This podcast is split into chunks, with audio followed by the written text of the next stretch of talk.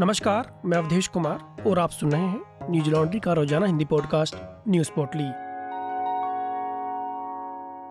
आज है इकतीस अक्टूबर दिन सोमवार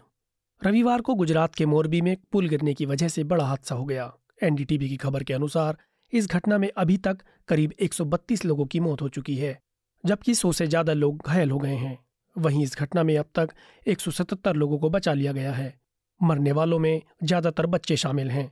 बता दें कि यह केबल पुल मोरबी शहर के माचू नदी पर बना है जो लकड़ी का बना हुआ था ये पुल करीब 140 साल पुराना है छह महीनों के रेनोवेशन के बाद पुल को लोगों के लिए कुछ दिन पहले ही खोला गया था बताया जा रहा है कि पुल को खोल दिए जाने के बाद वहां पर काफी लोग घूमने के लिए आ गए थे इस पुल पर सिर्फ सौ लोगों की चढ़ने की क्षमता है लेकिन क्षमता से ज्यादा भीड़ पुल पर मौजूद थी ओवरलोड होने की वजह से यह हादसा हुआ मोरबी में हुई इस घटना के मद्देनज़र प्रधानमंत्री नरेंद्र मोदी एक नवंबर को मोरबी जाएंगे और घटनास्थल का जायजा लेंगे पीएम इस हादसे में घायल हुए लोगों से भी मुलाकात करेंगे प्रधानमंत्री नरेंद्र मोदी ने कहा है कि प्रधानमंत्री राष्ट्रीय राहत कोष से मरने वाले लोगों को दो दो लाख रुपए और घायलों को पचास पचास हजार रुपये का मुआवजा दिया जाएगा अधिकारियों का कहना है कि ये पुल करीब एक सदी पुराना है जिसकी मरम्मत करने के बाद चार दिन पहले ही इसे जनता के लिए फिर से खोल दिया गया था जिस वजह से इस पर लोगों की काफी भीड़ इकट्ठा हो गई थी अधिकारियों ने आगे कहा कि रविवार की शाम करीब छह बजे ये पुल टूट गया जिसकी वजह से इतनी संख्या में लोगों की मौत हो गई घटना के बाद से ही बड़े पैमाने पर राहत और बचाव कार्य किया जा रहा है नेवी और एयरफोर्स की टीमों को घटनास्थल पर भेजा गया है आईएनएस वलसुरा को रेस्क्यू बोट मरीन कमांडो और तैराकों को भी घटनास्थल पर प्रभावित लोगों की मदद के लिए रवाना किया गया है घटना की जांच के लिए पांच सदस्यीय कमेटी गठित की गई है आईएएस राजकुमार बेनीवाल की अध्यक्षता वाली इस कमेटी में इस घटना की जांच की जाएगी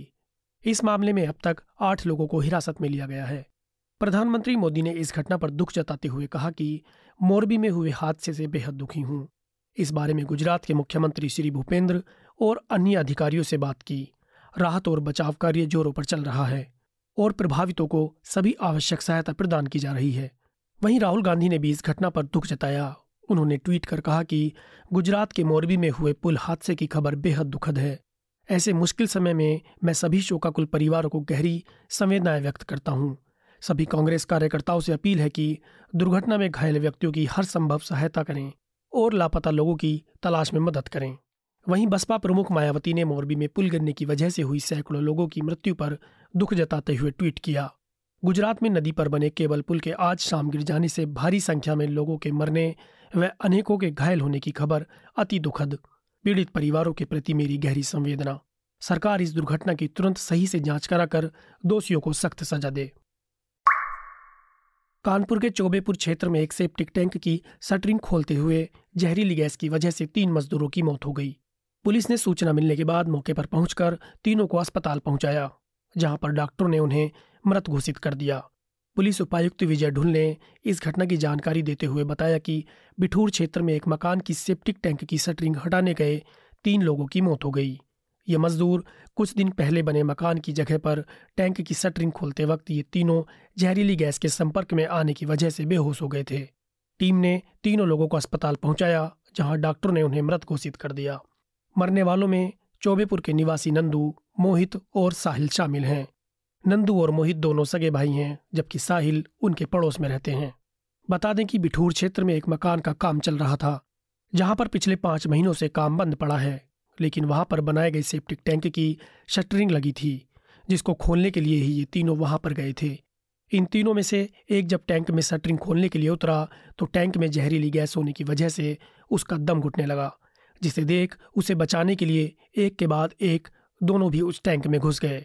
पुलिस इस मामले की जांच कर रही है और पुलिस प्रशासन ने मृतकों के परिजनों को हर संभव मदद का आश्वासन दिया है इससे पहले भी कानपुर के मालवीय नगर में तीन मजदूरों की मौत हुई थी वहां पर भी मजदूर सेप्टिक टैंक में शटरिंग खोलने के लिए उतरे थे जहरीली गैस की चपेट में आने की वजह से तीनों मजदूरों की मौत हो गई थी दैनिक भास्कर की खबर के अनुसार 2019 में सीवर की सफाई करने के दौरान 110 लोगों की मौत हुई वहीं साल 2018 में अड़सठ और 2017 में एक लोगों की मौत हो गई थी मैनुअल स्केवेंजिंग एक्ट 2013 के तहत कहा गया है कि सीवर सफाई के लिए किसी भी व्यक्ति को सीवर में उतरना गैरकानूनी है पिछले तीन सालों में उत्तर प्रदेश में सफाई के दौरान करीब छप्पन सफाई कर्मियों की मौत हुई ये आंकड़े पूरे देश में सबसे ज्यादा हैं सुप्रीम कोर्ट ने रेप पीड़िता के टू फिंगर टेस्ट के उपयोग पर रोक लगा दी है जस्टिस डी वाई चंद्रचूड़ और हेमा कोहली की बेंच ने इस मामले पर चेतावनी देते हुए कहा कि किसी भी हालत में यौन उत्पीड़न और रेप सर्वाइवर का टू फिंगर टेस्ट नहीं करवाया जाएगा इस तरह से जांच कराने वाले व्यक्तियों पर मुकदमा चलाया जाएगा इस तरह अवैज्ञानिक जांच करने से पीड़ित महिला को आघात पहुंचता है कोर्ट ने नाराजगी जाहिर करते हुए कहा कि इस तरह के टेस्ट पर बैन लगाने के बावजूद ये टेस्ट आज भी जारी है ये राइट टू प्राइवेसी का भी उल्लंघन है साथ ही सुप्रीम कोर्ट ने टू फिंगर टेस्ट को मेडिकल कॉलेजों के अध्ययन सामग्री से हटाने का आदेश दिया है और विक्टिम की जांच करने के लिए दूसरे टेस्ट की ट्रेनिंग देने को कहा है सुप्रीम कोर्ट ने तेलंगाना हाईकोर्ट के उस फैसले को भी बदल दिया जिसमें आरोपियों को हाईकोर्ट ने बरी कर दिया था सुप्रीम कोर्ट ने उन लोगों को आजीवन कारावास की सजा सुनाई है जस्टिस डीवाई चंद्रचूड़ और हेमा कोहली की बेंच ने एक रेप केस पर फैसला सुनाते हुए कहा कि कोर्ट ने बार बार रेप केस में टू फिंगर टेस्ट नहीं करने का आदेश दिया है इसका कोई वैज्ञानिक आधार नहीं है इसके बजाय यह महिलाओं को बार बार रेप की तरह ही प्रताड़ित करता है यह टेस्ट एक गलत धारणा पर आधारित है कि एक सेक्सुअली एक्टिव महिला का बलात्कार नहीं किया जा सकता है दैनिक भास्कर की खबर के अनुसार 2013 में इस प्रक्रिया को सुप्रीम कोर्ट की तरफ से असंवैधानिक माना गया था इस प्रक्रिया के माध्यम से डॉक्टर के द्वारा पीड़ित के प्राइवेट पार्ट में एक या दो उंगली डालकर टेस्ट करता है कि महिला वर्जिन है कि नहीं जिसकी वजह से इस प्रक्रिया की आलोचना होती रही है क्योंकि ये पीड़ित की गरिमा के खिलाफ है इस प्रक्रिया के बाद भी ये पता लगाना मुश्किल होता है कि पीड़िता के साथ रेप हुआ है या नहीं विश्व राष्ट्रीय संगठन भी इस तरह के टेस्ट को अनैतिक बता चुका है डब्ल्यूएचओ ने कहा था कि सिर्फ हाइमन की जांच करने से रेप का पता नहीं चलता इस तरह की जांच मानवाधिकार का उल्लंघन है दिल्ली एनसीआर में लगातार प्रदूषण बढ़ता ही जा रहा है जिसकी वजह से दिल्लीवासियों को मुश्किलों का सामना करना पड़ रहा है दिल्ली गाजियाबाद गुरुग्राम नोएडा और फरीदाबाद के लोगों पर किए गए एक सर्वे में सामने निकल कर आया है कि प्रदूषण की वजह से हर दस घरों में से सात घरों में लोगों को परेशानी का सामना करना पड़ रहा है इस सर्वे से संबंधित सत्तर प्रतिशत लोगों का कहना है कि प्रदूषण की वजह से उनके घर में से एक या उससे ज़्यादा लोगों को परेशानियों का सामना करना पड़ रहा है जिसमें से तीस प्रतिशत लोगों का कहना है कि उनके घर में बुजुर्ग पेरेंट्स को इसकी वजह से परेशानियों का सामना करना पड़ रहा है वहीं 10 प्रतिशत लोगों का कहना है कि स्कूल जाने वाले बच्चों को प्रदूषण की वजह से परेशानी हो रही है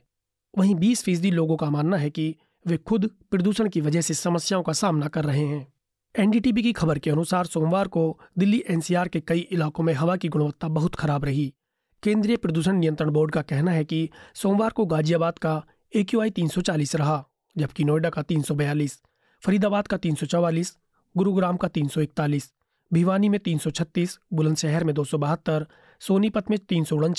और राजधानी दिल्ली में तीन रहा पर्यावरणविद भावरीन कंधारी का कहना है कि लगातार बढ़ रहे प्रदूषण और लोगों को हो रही समस्याओं से निपटने के लिए सरकार और आम लोगों को एक साथ आने की जरूरत है लेकिन ऐसा करने की जगह सिर्फ मौसमी कार्य योजनाओं पर ही ध्यान दिया जा रहा है उन्होंने आगे कहा कि वायु गुणवत्ता प्रबंधन आयोग ने एनसीआर में लगातार हो रही पेड़ों की कटाई और निर्माण कार्य पर रोक नहीं लगाई लेकिन प्रदूषण को देखते हुए अचानक से निर्माण कार्य पर रोक लगाकर कोई समाधान नहीं निकलेगा क्योंकि प्रदूषण को रोकने के लिए पूरे साल ऐसे प्रभावी उपायों की जरूरत थी दिल्ली के पर्यावरण मंत्री गोपाल राय ने कहा है कि दिल्ली एनसीआर के इलाकों में तोड़फोड़ और निर्माण कार्य पर रोक लगा दी गई है साथ ही इसकी निगरानी करने के लिए पांच टीमों का गठन भी किया गया है कांगो लोकतांत्रिक गणराज्य के किंसासा में एक संगीत कार्यक्रम के दौरान भगदड़ में लगभग ग्यारह लोगों की मौत हो गई जबकि सैकड़ों लोग घायल हो गए अल जजीरा की खबर के अनुसार अफ्रीका के प्रमुख संगीतकार फाली इपूपा के एक कार्यक्रम के दौरान करीब अस्सी हजार लोग स्टेडियम में इकट्ठा हुए थे उनमें से ही कुछ लोग वीआईपी और आरक्षित सीटों वाली जगहों पर जबरदस्ती घुसने की कोशिश कर रहे थे अचानक से स्टेडियम में भगदड़ मच गई जिसमें दो पुलिस अधिकारियों समेत ग्यारह लोगों की मौत हो गई पुलिस ने भीड़ को काबू करने के लिए स्टेडियम के बाहर आंसू गैस के गोले भी छोड़े इसी तरह से साउथ कोरिया में हेलोविन कार्यक्रम के दौरान भगदड़ में अब तक एक लोगों की मौत हो गई जबकि 150 के करीब लोग घायल हो गए शनिवार को ही इस घटना में 14 अन्य देशों के लगभग 26 नागरिकों की भी मौत हुई है ये घटना दक्षिण कोरिया की राजधानी सियोल में हुई जहां पर एक ढलान वाली गली में ज्यादा भीड़ होने की वजह से लोग एक दूसरे के ऊपर गिरने लगे जिसकी वजह से भगदड़ मच गई इस कार्यक्रम में करीब एक लाख लोग शामिल हुए थे इस घटना का वीडियो सोशल मीडिया पर खूब वायरल हो रहा है जिसमें देखा जा सकता है कि भगदड़ के बाद वहां पर मौजूद करीब पचास लोगों को कार्डियक अरेस्ट का दौरा भी पड़ गया जिसकी वजह से वो सड़क पर जा गिरे सरकार ने इस घटना के बाद एक सप्ताह के राष्ट्रीय शोक का ऐलान किया है वहीं दूसरी ओर पाकिस्तान के पूर्व प्रधानमंत्री इमरान खान की रैली में एक पत्रकार की मौत हो गई इमरान खान के हकीकी आज़ादी मार्च के दौरान चैनल फाइव की पत्रकार सदफ नईम की कंटेनर से कुचलकर मौत हो गई जिस कंटेनर पर इमरान खान सवार थे उसी के नीचे आकर पत्रकार की मौत हुई पत्रकार इमरान खान का एक्सक्लूसिव इंटरव्यू लेना चाहती थी बताया जा रहा है कि कंटेनर के साथ दौड़ने के दौरान पत्रकार अचानक से नीचे जा गिरी और कंटेनर उनके ऊपर से गुजर गया जिसकी वजह से सदफ नईम की मौत हो गई गुजरात और हिमाचल प्रदेश में इस साल के अंत तक चुनाव होने वाले हैं मतदाताओं के मन में क्या है आर्थिक वास्तविकताओं और सामाजिक सांस्कृतिक चिंताओं की परस्पर खींचतान परिस्थितियों पर क्या असर डाल रही है क्या गुजरात में चुनाव पिछली बार की तरह इस बार भी रोमांच से भरपूर होंगे क्या आम आदमी पार्टी के प्रचार पर लोग विश्वास करेंगे वहीं क्या हिमाचल प्रदेश हर बार सत्ता परिवर्तन का चलन जारी रखेगा या बदलेगा हमारे पत्रकार बसंत आयुष और शिव ऐसे ही सवालों के जवाब ढूंढने के लिए ग्राउंड पर उतरेंगे मनीषा और अतुल भी अनादर इलेक्शन शो के जरिए उनके साथ शामिल होंगे यह शो और ग्राउंड रिपोर्ट्स तभी संभव हैं जब आप हमारा सहयोग करें हमारे चुनावी कवरेज को फंड करने के लिए तुरंत योगदान करें और गर्व से कहें मेरे खर्च पर आज़ाद है खबरें आज की पोटली में बस इतना ही कल फिर लौटेंगे कुछ नई खबरों के साथ नमस्कार न्यूज लॉन्ड्री के सभी पॉडकास्ट ट्विटर आईटीज और दूसरे पॉडकास्ट प्लेटफॉर्म पे उपलब्ध हैं खबरों को विज्ञापन के दबाव से आजाद रखें न्यूज लॉन्ड्री को सब्सक्राइब करें